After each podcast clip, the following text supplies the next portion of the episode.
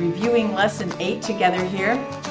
There's a page for you in notes on page 235 in your lesson packet. All right, so knowing that the end of chapter 8 was approaching and it was going to come right up against the beginning of chapter 9, that's how numbers work and all that, I knew there would be a challenge, um, content wise, emotional wise. There's a shift that takes place. Big, big shift. Did you feel it mm-hmm. as you were doing your study? Isn't it great to really not just do Bible study, but to do like what we're trying and to let the word of Christ dwell in us richly? Because you feel it. You ride along with it and you you feel so much closer to it. These are verses that you've all heard probably growing up in your life and you're familiar and now you're getting this context and we're going back to the Old Testament and back to Romans and throughout and there's just such a richness to it. I'm enjoying it a lot. I hope you guys are enjoying it as well. But there's a challenge and we want to make sure that we get it as we move forward because a lot of what happens I think for me and maybe you relate to this as well is we do get to those familiar verses and we're like yeah yeah yeah I know that and we bring on to what we what we have. And uh, then we get to the challenging verses, and we're like, yeah, yeah, yeah, I always skip that one. and so the end of Romans 9, obviously, um, some big, big challenges. So I'd like to open up my talk here tonight with asking you uh, two questions that we'll hopefully answer as we move through the rest of this study. Number one, does God really work all things together for good? And I'm going to emphasize that word good because I feel like we have a disparate view of good. If we're really honest, my idea of what it would look like good in my life doesn't apparently seem to match up with what God would have. And anybody who's honest and looks around at this world should be able to kind of resonate with that, I think, to some degree. So, my version of good, God's version of good, really do all things work together for good, or is this just wishful thinking? Number two, does God predestine to hate some mm-hmm. And others are going to be loved? Is that is that really how this all works? And if if that's true, what are we going to do with that? And if it's not true, are we misunderstanding because the scripture seems to be pretty clear at the end there of chapter of chapter 9? So, the idea, if you think about it, that all things work together for good is not an exclusively biblical idea. Really. All religions, even secular beliefs, have that as a notion, an aspect of their worldview, if you think about it. The idea that in the end, everything's just going to work out okay isn't just a loose religious belief. It's actually a grasp at finding meaning, it's a grasp at trying to find purpose in this world. And what is this world like? This world is capricious. One child is born healthy, the next is born with a fatal disease. A tornado, this is when we really see how capricious the world can be. Our tornado sweeps through a town and leaves one house next door to the other, one demolished and one perfectly standing, right? This world is harsh. A tsunami comes through and levels a village. A plague kills millions. Evil leaders wage genocidal wars. This is a harsh world, and we long for meaning in all of it. And we have to have meaning in all of it. And I would suggest to you that longing and that desire and that need for meaning is because we were designed to have meaning, right? I mean, that ache that we have, that desire that we're seeking for, I believe means that meaning is available that God provided for us everything that we need in this world. He's created for us on a physical level. We need oxygen, God provided it. We need sunlight, we got that. We need friendship, God brings it. We need chocolate, there's See's candies. we need, which Glenn did not bring home for me after he left your house, I would just like to say. He drove right past See's candies that day. Oh, crying out loud. 35 years of marriage.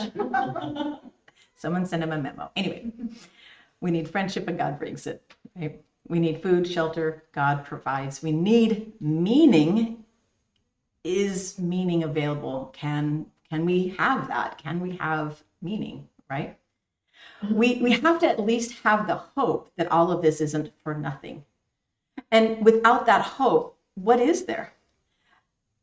And even when you talk to your friends who are religious or friends who aren't religious at all and are just um, secular, they, they have no sense. Again, we have people saying everywhere you know, everything's going to work out for good. Everything's going to work out for good. And if you'll notice when you have conversations with people like that who say it, it always involves that exact same hand motion I just did. Everything's going to work out for good. Yeah. It's all just going to work out. And we flip our hands around like this, like I don't know how, but it's all going to happen somehow. right? And so, what I'd love for us as Christians, as women, to be able to do is to be firm with our hands on that. We don't have to flip them around. It's all gonna, I guess, work out. It will. All things do.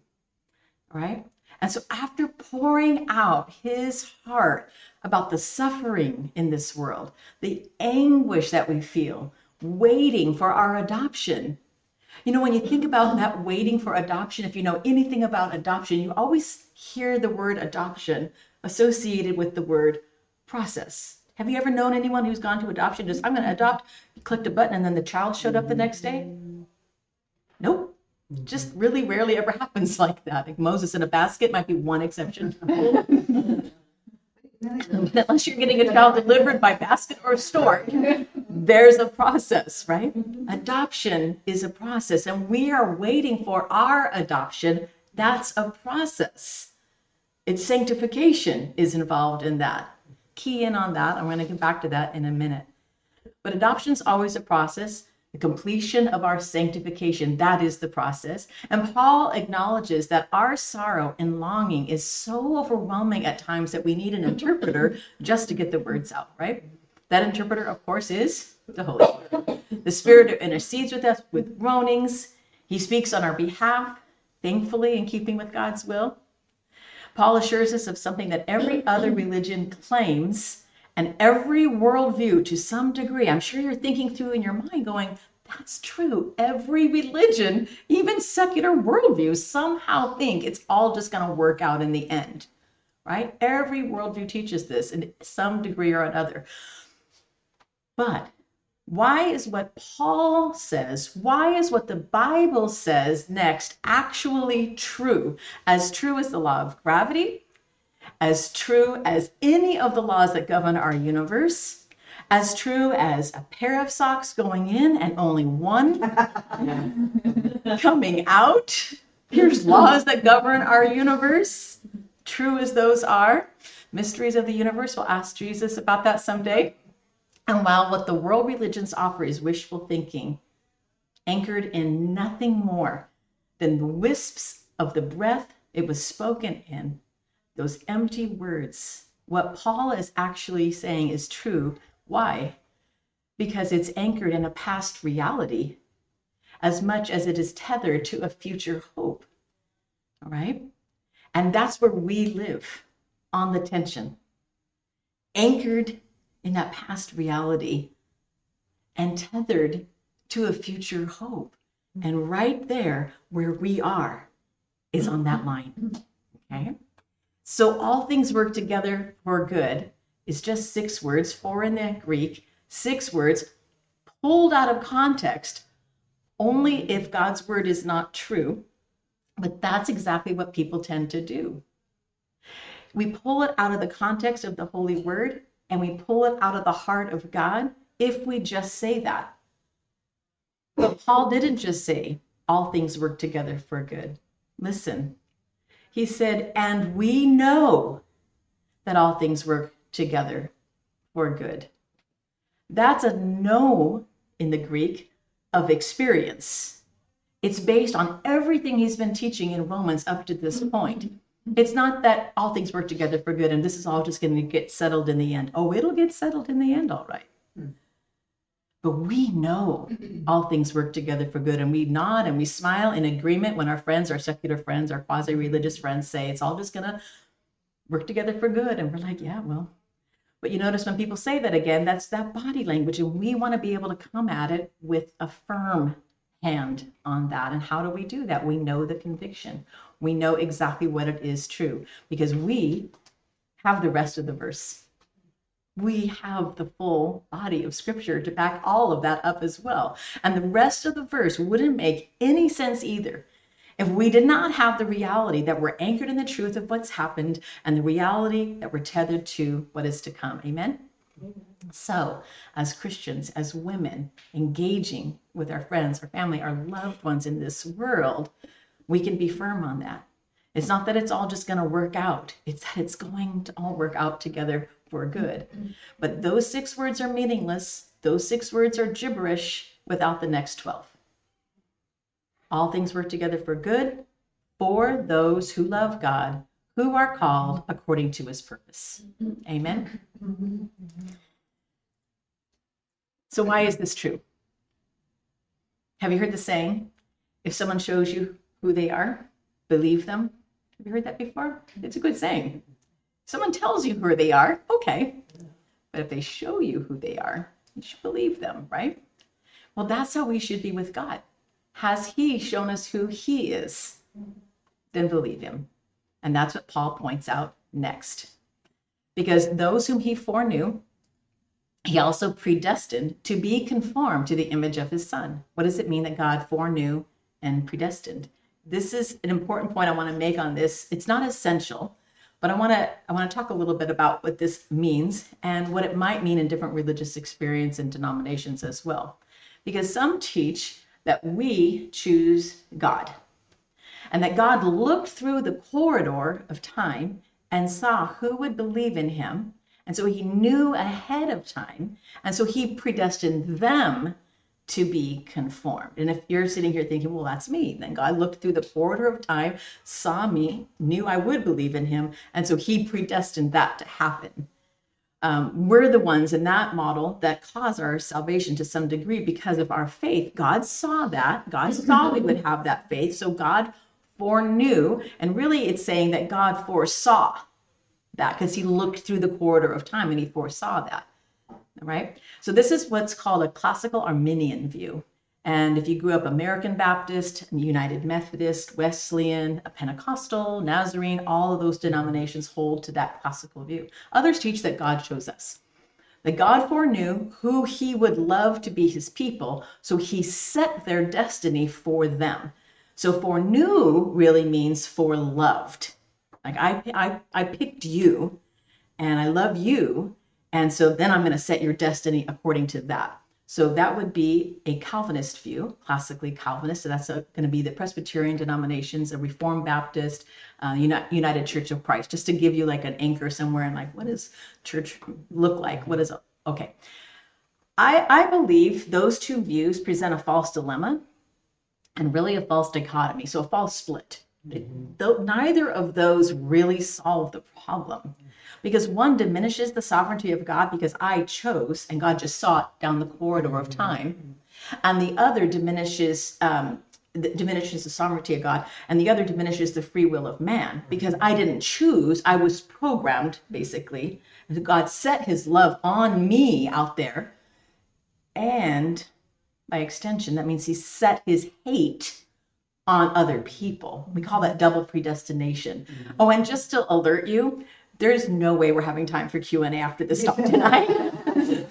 I already knew that going into this. We are going to go right up to the edge and probably a smidge over. You had a good, robust chit chat time in there as well, so I didn't want to take away from that.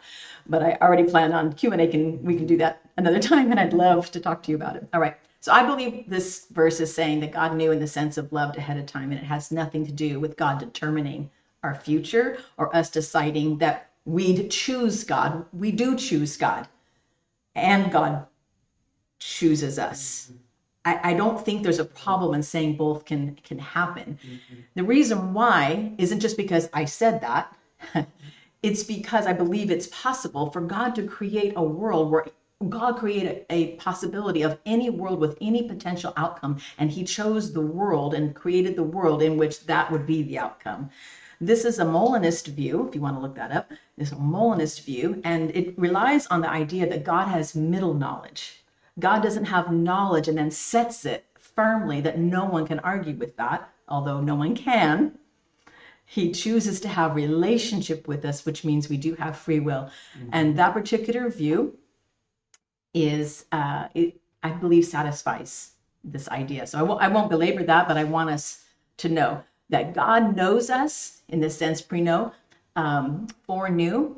In the Semitic languages, that word is know in the sense of Adam and Eve knew each other. Like, hey, hey.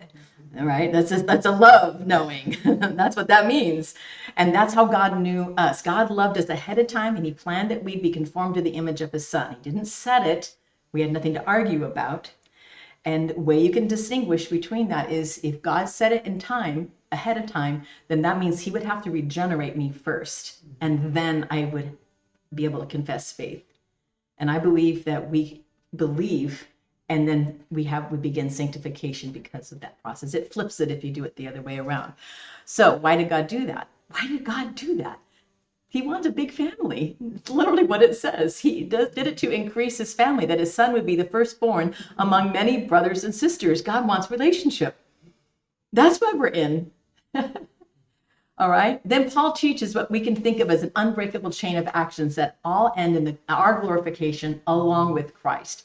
Now, this model that I wrote about in your Bible study is, is actually used in a classical uh, Calvinist view. So if you go to look it up later and research it more, most of the materials you're going to come across are going to present that as proof of Calvinism. And I'd rather not prove Calvinism, I'd rather prove the Bible in a sense. it's like rather just release the Bible actually and let it prove itself, which I think it does a pretty good job of. So I, I think a plain, simple reading of the text uh, supports that. So Paul teaches this, and we kind of line it up on this unbreakable chain um, along with Christ that we're going to be on.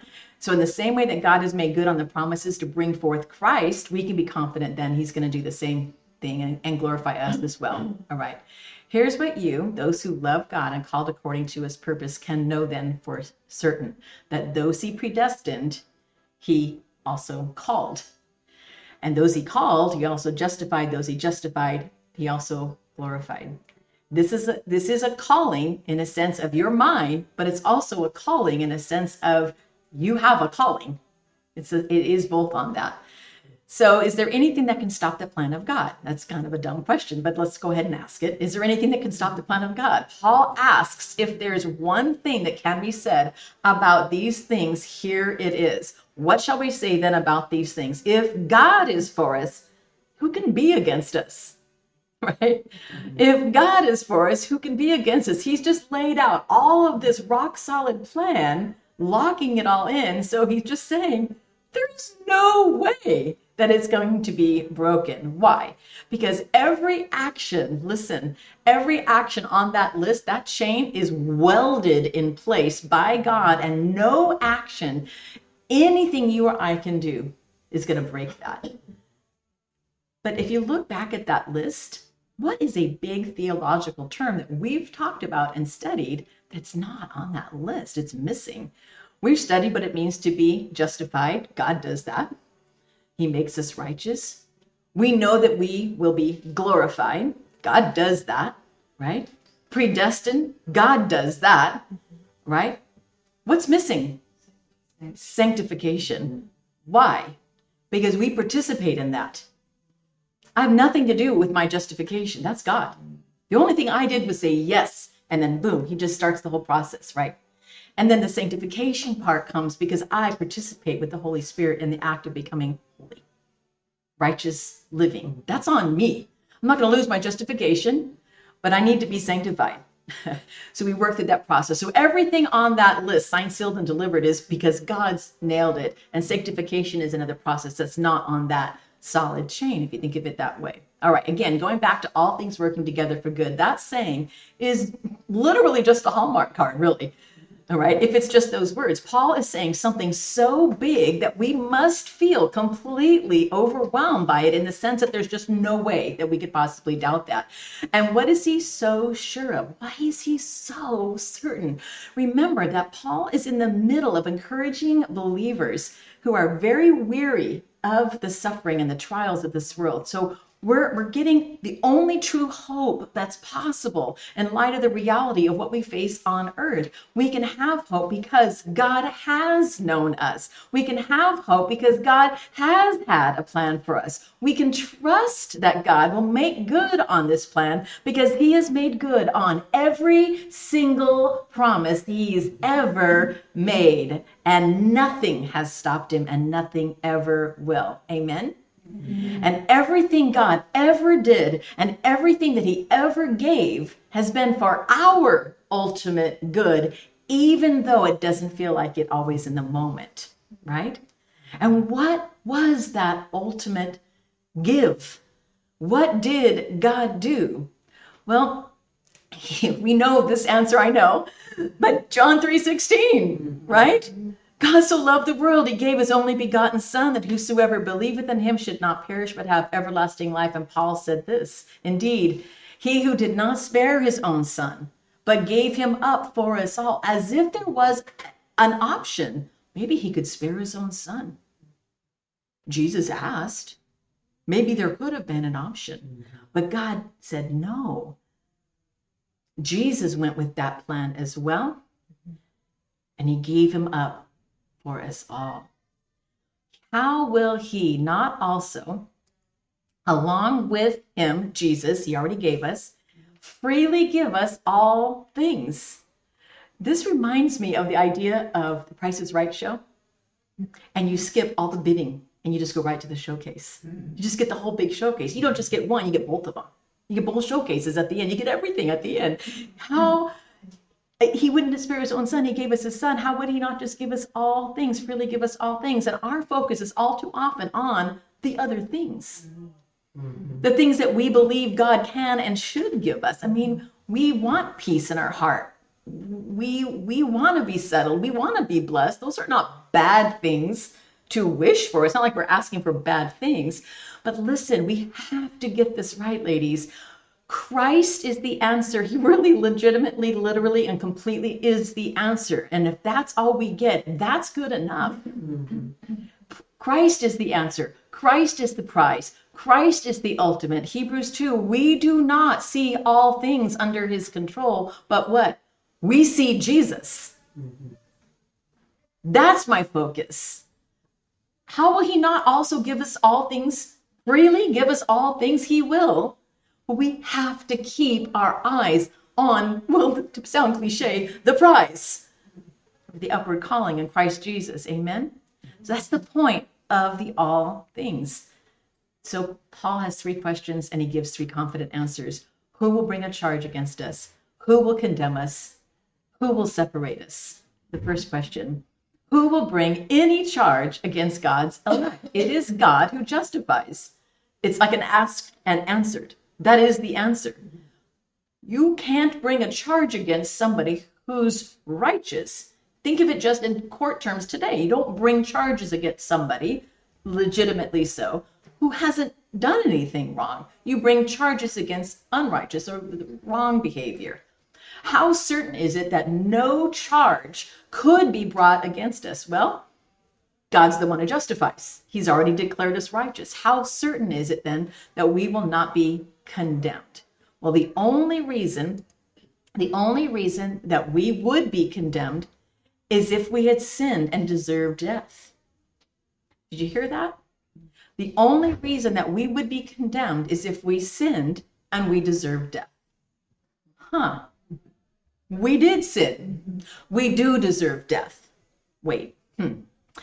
But Christ is the one who died, and more than that, he was raised, who is seated at the right hand. I added the word seated for clarification and just to keep the verbs flowing there. Seated at the right hand of God, and who is also interceding for us. So Paul brings us to this moment. This is so sure. No charge against you, no condemnation. You, you didn't even get into court, but just so you know, if you did, there wouldn't be any condemnation, right? He's clarifying all of that.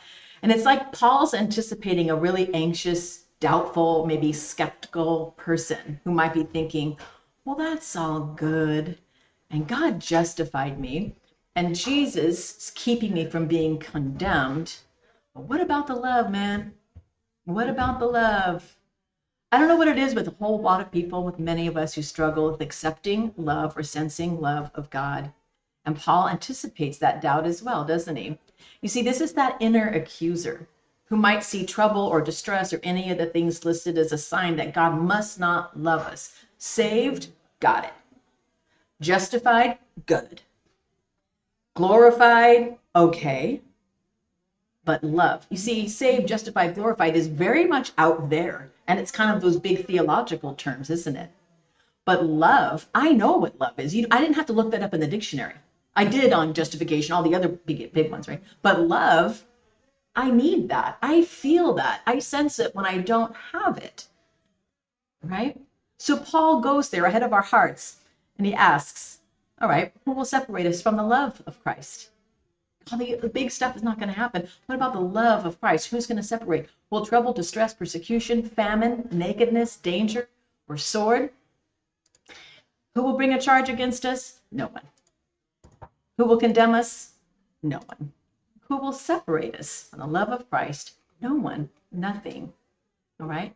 And he recalls this psalm that he, they it is a cry out to God when people were really feeling especially picked on by him and they complained that their situation was not just bad, but they were going through serious trouble because of God. Verse 36 As it is written, for your sake, we encountered death all day long. We were considered as sheep to be slaughtered. And that might make anyone doubt God's love. I mean, think about it. You might be able to grasp the bigness and the sovereignty of God, and I get that. It's just all so big and out there. But when it's really close and personal, you're like, wow, this hurts. I don't feel loved. All right.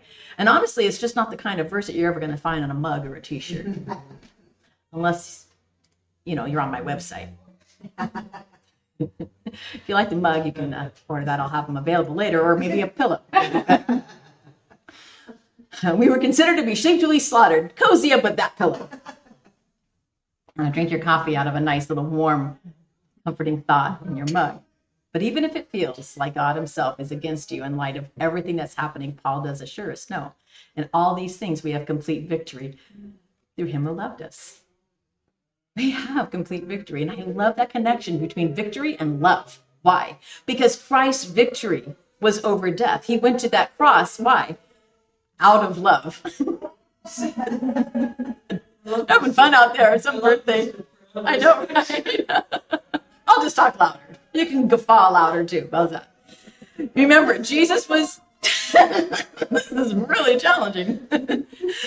Jesus was accused of abolishing the law, and he told everyone, I did not come to abolish the law, but to what?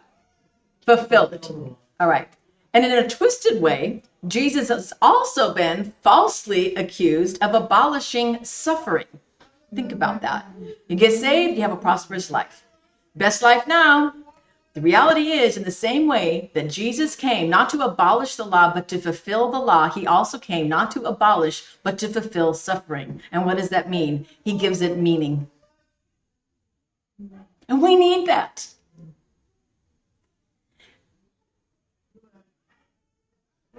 We need that meaning. Thank God he gave it meaning by fulfilling that. He came in to move through that. Why? So that we can be conformed to his image. And if he hadn't fulfilled the law, that would be a broken image to be conformed to. If he hadn't fulfilled suffering, that would be a broken image that he wouldn't get us. He wouldn't understand. He would just have been good, capital G, all caps G, good. But didn't really suffer, he wouldn't get that. He wouldn't understand us. Jesus came not to abolish the law, but to fulfill it. And he came not to abolish suffering, but to fulfill it for us. So it does have meaning. If Jesus hadn't fulfilled the law, that would be meaningless. Why? What are we prone to do in our life? What are the two things that will most often keep people questioning God? And they will both come back to the law and suffering why if you could take any survey of why people won't believe in God, the law, here's why. Because I'm good enough. Why do I need God? That's the law. suffering. They'll deny Jesus for suffering. Why? Because this world is evil. And if God really loved us and was all powerful, he could and he would stop it. But Jesus came to fulfill the law. That's settled now. And Jesus came to fulfill suffering. And that answers the problem of evil right there. And this answers the problem of evil within my own heart right there. And both of those are reasons that keep people from coming to God. And Jesus fulfilled them all. And then listen to what he says next as his enthusiasm and as his sense of urgency. And he wants us to grasp it, and it builds and it grows. And he says, For I am convinced that neither life nor death, nor angels, heavenly rulers, things that are present, things to come, nor powers, nor height, nor depth, nor anything else in all creation will be able to separate us from the love of God in Christ Jesus our Lord. In case you came up to Paul with anything else, like, well, what about, you know, because Paul has just literally finished saying, Who will bring a charge? No one. Who will condemn? No one. Who will separate? No one. And I'm sure there's someone out there thinking, Well, what if? Mm-hmm. And Paul's like, I'm just going to end this conversation right here and make sure everyone gets the point. Nothing will ever separate us from the love of God. And so chapter 8 verse 1 opens with with there is therefore now what? No condemnation and it ends with what? No separation. Because it's one thing to not be condemned, but what if in the process you get lost and separated? And Paul brings it together. It's not going to happen. You're not going to be condemned. And you're probably going to get lost in the process. That's why he quotes from that psalm. They felt really lost. You're going to feel that way, but you're not going to be separated. And it reminded me, his passion reminded me of David's psalm in Psalm 139 David is crying out this beautiful praise to God. You created my inmost being. Where can I go from your spirit? If I go up to the heavens, you are there. If I make my bed in the depths, you are there. If I rise on the wings of the dawn, if I settle on the far side of the sea, even there your hand will guide me. How precious to me are your thoughts, O God.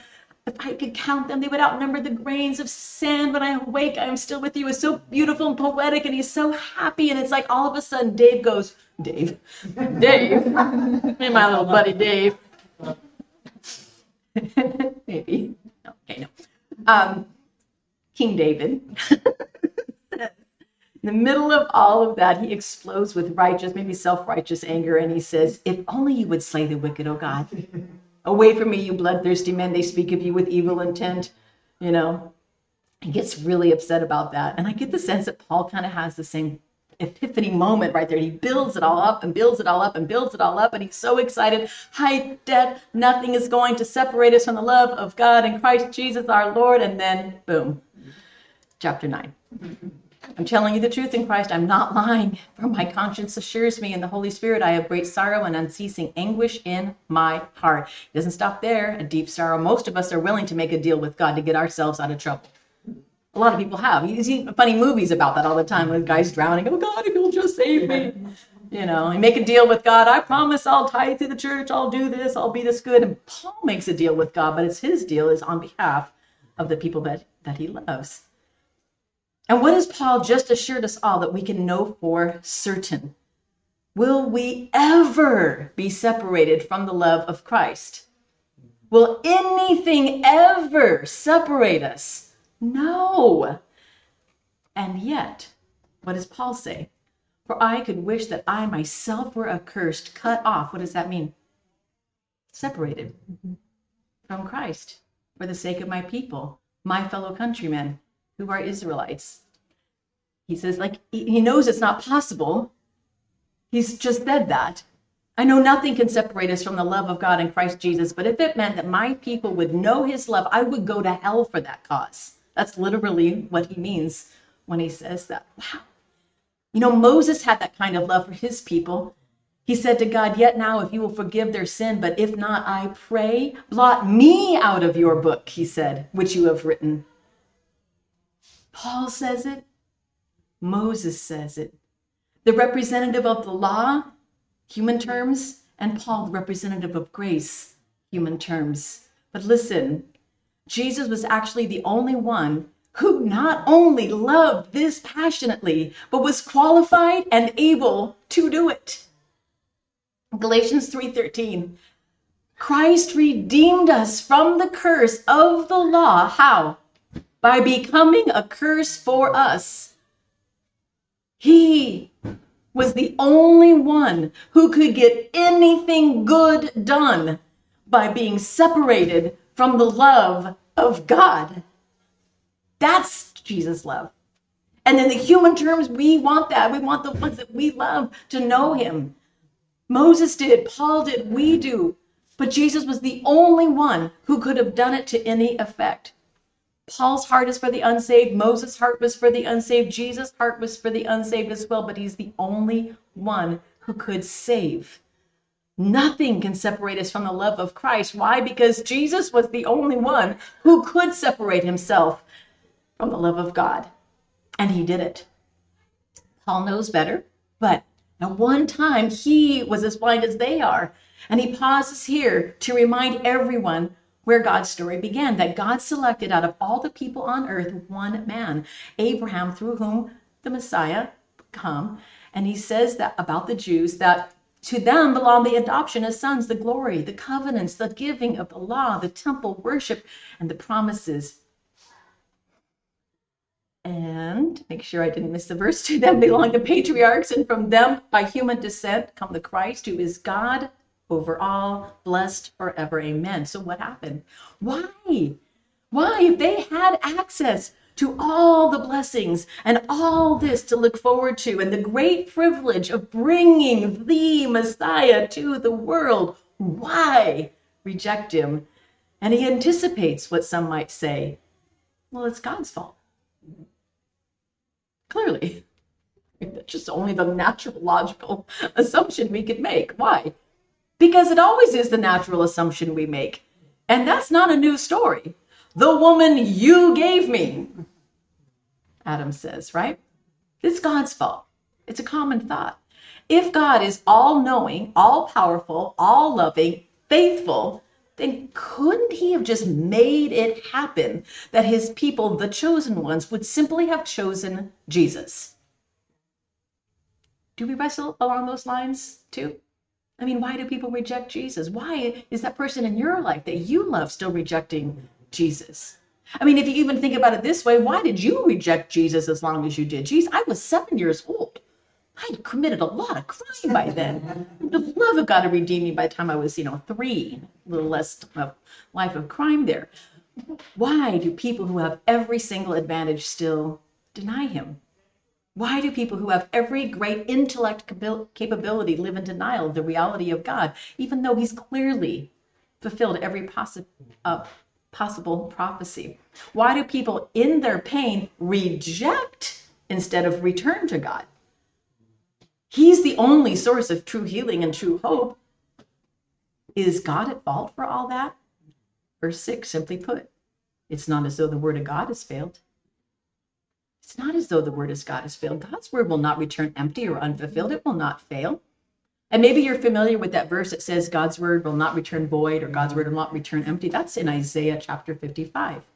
But listen to the verse in context which is all about the compassion of God, calling that his people would seek him, the Lord, while he may be found. Call on him while he is near, he says, in the same way that rain causes flowers to grow, so my word goes out of my mouth. It will not return to me empty, but will accomplish what I desire and achieve the purpose for which I sent. So, no, God's word didn't fail. The fulfillment of God's word as promised to Abraham is not dependent on the faithfulness of Israelites. Thank God. and honestly, isn't that a relief? What if it was? Consider this. If it were dependent on the faithfulness of Israel to bring forth the word into the world, then it might have been so that it was our faithfulness that brought or didn't bring the word, word to our loved ones. You would bear blame then if your kid, your family member, your friend doesn't love God. It's on you, right? But that's not the case. It is on God, and God hasn't failed. Paul assures us, in a sense, that parking yourself in a garage doesn't make you a car. He puts it a little differently, though. He says, For not all those who are descended from Israel are truly Israel, nor are their children Abraham's true descendants. Rather, through Isaac will your descendants be counted. This means it's not the children of the flesh who are the children of God, rather, the children of promise are counted as descendants. This is the apostle's way of using a history, history lesson. He's guiding his audience that being from the seed of Abraham through physical lineage doesn't mean anyone is guaranteed any of those blessings that was spelled out there. Doesn't guarantee any eternal blessing, being a child of God, which comes by faith in God's promise. Okay, verse 9. For this is what the promise declared. About a year from now, I will return and Sarah will have a son. Not only that, but when Rebekah had conceived children by one man, our ancestor Isaac, even before they were born, good uh, were born or had done anything good or bad, so that God's purpose in election would stand not by works, but by his calling. God's choice to fulfill his promise is not based on the impressiveness of the nation, is not based on the morality of the representative that they even had. It's not based on that. The fulfillment of God's word has never relied on the faithfulness or the morality of the individuals that were chosen to carry it out. You can just read the story of Abraham and see that. We're going to do that next year when we study through Genesis. Verse 12 It was said to her, The older will serve the younger, just as it is written, Jacob I loved, and here's the ouch, but Esau I hated. And we read that, of course, with our modern sensibilities. And I hope by doing the study, you were able to get some clarification on that and see this is not an emotional hatred or disgust in Esau in that in that regard and that esau is a representative head of a nation of people. And it's a it's a choice that god made to move through the lineage of jacob and not move through the lineage of esau all right and i we went through quite a bit. I'm not going to go into that right now. If you're still unclear about that please let me know. But there was a lot of the material in your bible study on that day to kind of help you understand the context of this word hate in the bible which can come off as strong. It is the word hate. That's why it is translated that way. But mm-hmm. paraphrases will help kind of soften that a little bit, but it really probably should be left as strong as it is so that we do grasp it. So, do all things work together for good? No, no, no, they don't. But all things work for the good of those who love God and are called according to his purpose. Is there anything that you can do to earn your salvation? No. God does not save us according to our merits. Listen, Think about it this way then God does not save us according to our merits, and God does not condemn us according to our demerits. Remember that in junior high when you had a demerit? Okay, whatever. If you were homeschooled, perhaps you didn't get demerits. but if God didn't save me because of my good, then He's not condemning me because of my bad. That has to go together. Now, I will be condemned because of my bad. But that's not the priority. The priority wasn't because I'm bad that I got condemned. What's the focus? What's the priority for God? This can't be if I'm super good or super bad. What is the ultimate priority? Christ. That's it.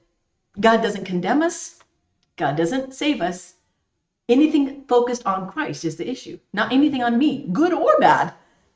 Right? So our response is to do what? When someone shows you who they are, what do you do? You believe them. You believe them.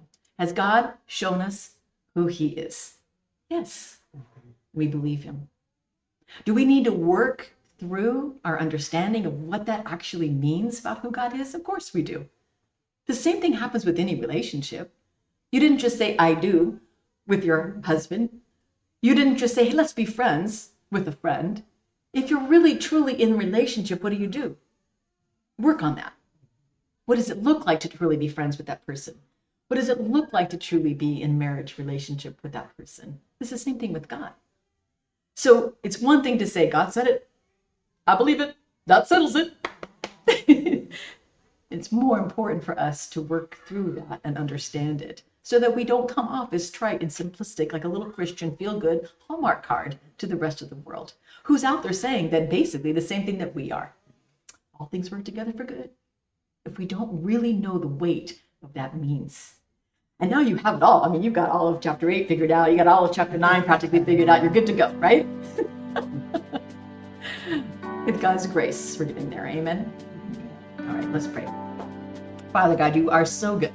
Thank you for helping me through this passage to teach and communicate, understand it for myself. God, thank you for the Holy Spirit who's been our teacher all along and helps us to understand. And God, help us to be faithful to the truth of your word and to continue to bring people in our life that need to hear the truth of the gospel and that we're ready and prepared to give it to them. Thank you for your love for us. Thank you that we'll never be separated from that. And on that great good news, we just are in awe of who you are. And we ask that you would continue to bless our efforts in this Bible study going forward. In Jesus' name, everyone said, Hallelujah. Amen.